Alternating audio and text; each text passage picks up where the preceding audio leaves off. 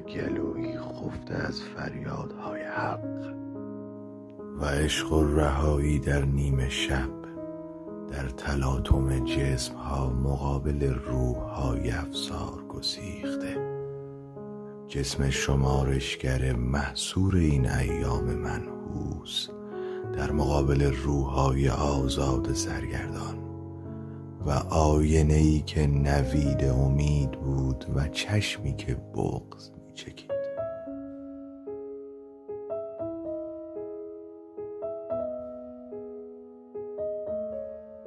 و گلویی خفته از فریادهای حق و صدایی محبوس در سوز سینه های ناحق و جاده هایی پر پیچ و خم و بوغ های خفقان گرفته.